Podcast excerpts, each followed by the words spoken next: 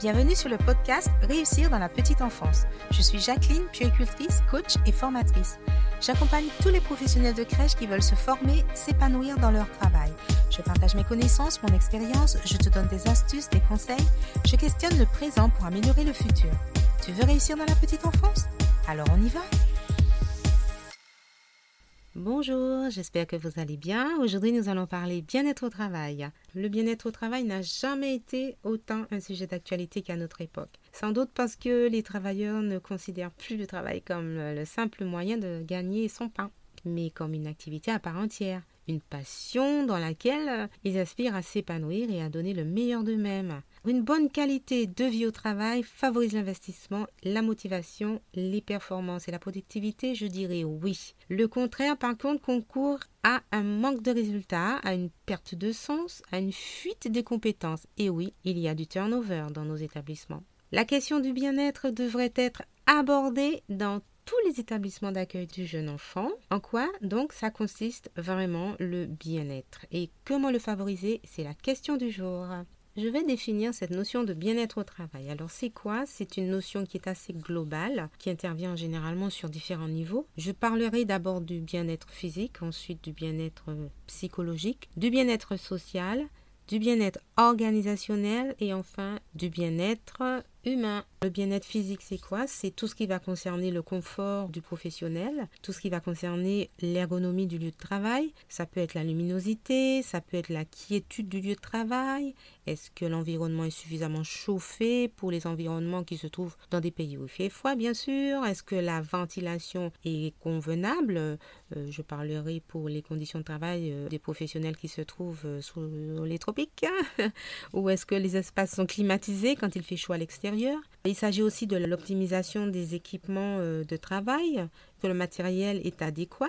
Euh, est-ce que les équipements permettent une bonne liberté de mouvement, réaliser le travail euh, avec confort? Est-ce que la mobilité et le déplacement sont aussi pris en compte? Alors tout ça, ça rentre dans le bien-être physique. Le bien-être psychologique, lui, est caractérisé plutôt par une approche qui va concerner l'aspect plus personnel, qui vise la motivation, le sentiment d'utilité, le degré de satisfaction personnelle et professionnelle du salarié, la reconnaissance du travail, la reconnaissance des efforts des salariés. Il s'agit également de trouver et de donner du sens aux tâches qui sont effectuées, d'attribuer des tâches aussi qui sont en cohérence avec les compétences du salarié et puis en cohérence surtout avec ses capacités, le volume de travail qui doit être réalisé. Le bien-être social, lui, va concerner plutôt l'ambiance de travail. Est-ce que l'ambiance c'est agréable Est-ce que l'environnement est bienveillant? Et puis, euh, le bien-être social, il évoque également l'intégrité dans l'équipe, la cohésion et aussi le sentiment d'appartenance.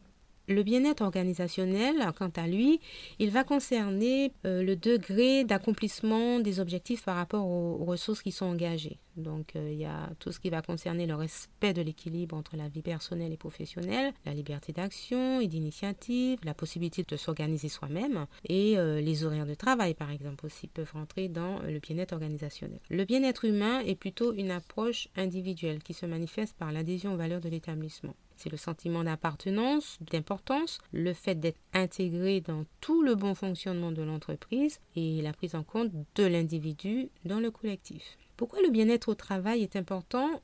Je dirais que l'instauration de cette notion est plus que jamais indispensable, surtout dans le cadre de la petite enfance, où un environnement bienveillant contribue au développement des enfants. En effet, la meilleure qualité de vie au travail promet de nombreux avantages. Instaurer le bien-être, ça permet de préserver la santé physique et la santé mentale des travailleurs. Ça permet de garantir le confort des salariés pour plus de productivité. Ça favorise la performance et ça améliore le travail en général. Ça optimise même l'organisation du travail. Ça renforce la motivation des équipes et surtout la compétitivité dans l'établissement. Ça améliore la vie professionnelle, ça permet de concilier la performance, l'efficacité et la productivité. Ça favorise bien sûr le bien-être au travail. Ça offre des conditions de travail qui limitent le désengagement et diminuent l'absentéisme.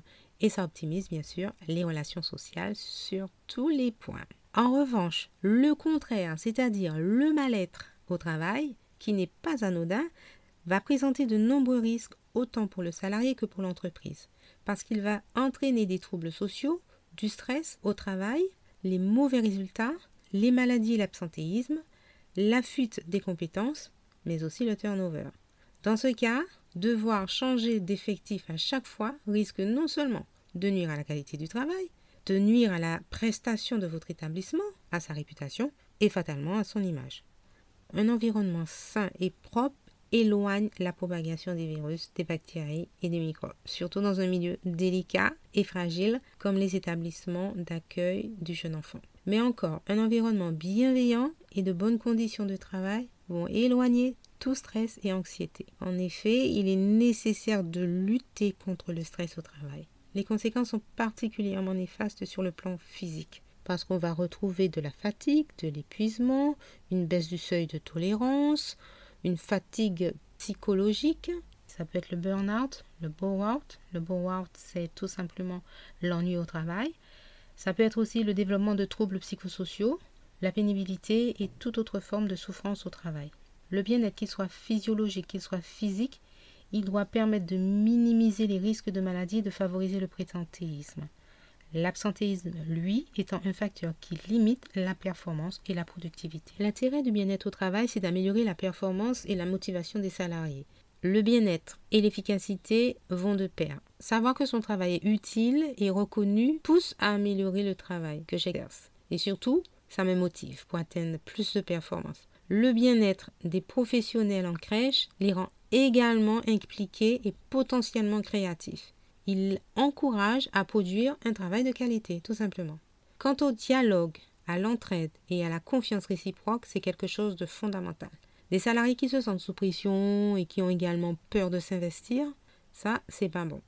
Dans un environnement de travail où il y a un rapport de force, qu'il y a peu de souplesse, pas de flexibilité, il ne peut pas y avoir de bien-être, il ne peut pas non plus y avoir de performance. En revanche, dans un environnement où le bien-être est en place, où il y a dialogue, où il y a une bonne entente et une bonne communication, tout le monde se retrouve donc dans un rapport gagnant-gagnant. Un employé qui se sent heureux dans ce qu'il fait, qui se sent bien dans son travail, qui s'investit, travaille à l'amélioration de l'entreprise et de son image de marque. Renforcer le bien-être dans ce sens permet aussi de fidéliser les salariés, évite qu'ils ne quittent l'entreprise. Alors, comment favoriser ce bien-être au travail? Je dirais qu'il existe plusieurs leviers qui vont permettre de favoriser le bien-être et l'amélioration du travail.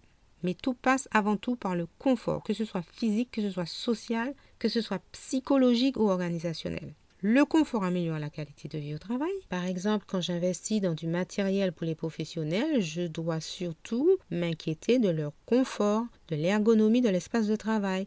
Des professionnels qui sont assises au sol sans rien pour soutenir leur dos, je pense que ça peut entraîner effectivement des douleurs à long terme. Une directrice qui a un bureau qui n'est pas euh, réfléchi de manière ergonomique va avoir des postures, des douleurs aussi. Quand vous êtes sur un fauteuil qui n'est pas confortable et que vous savez que vous y passez des heures, ça finit par entraîner quelques troubles. De même, euh, quand on est tout le temps en train de travailler sur un ordinateur, il faut penser à l'ergonomie de cet espace parce que je peux me retrouver avec des troubles musculo-squelettiques.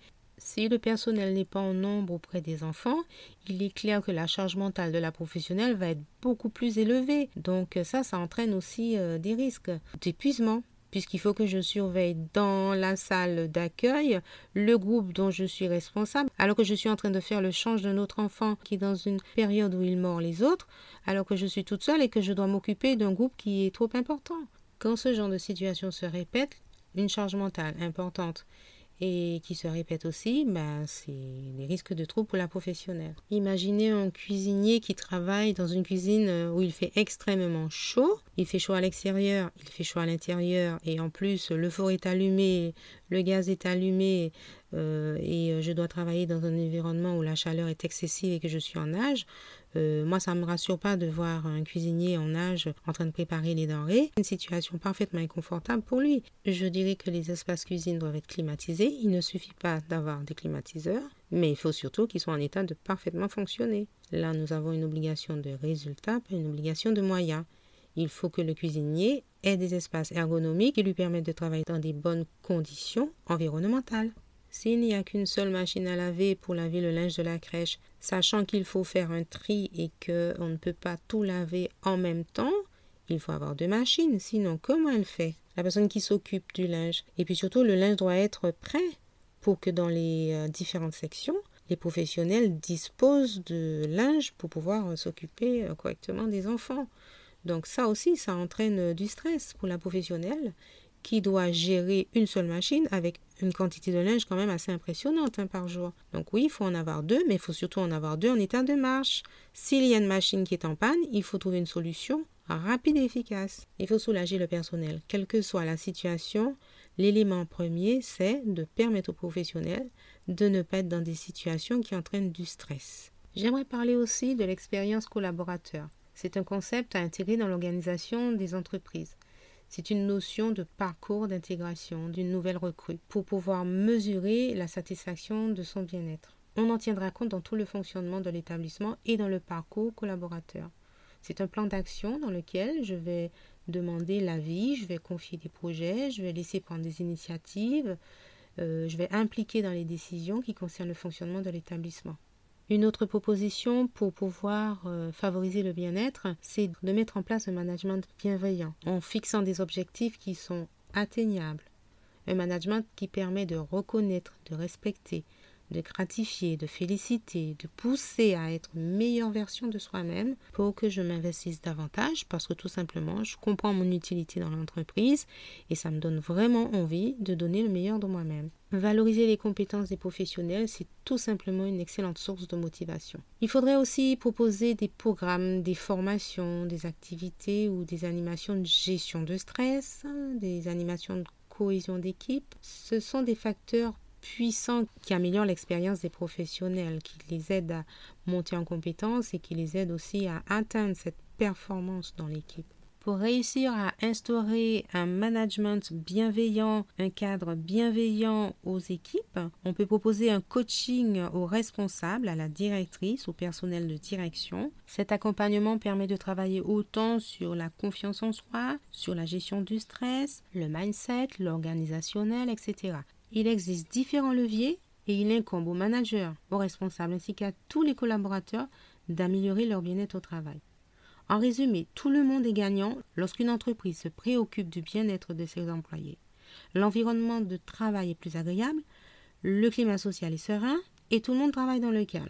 Travailler dans de bonnes conditions qui favorisent le bien-être de l'équipe fournit un travail de meilleure qualité.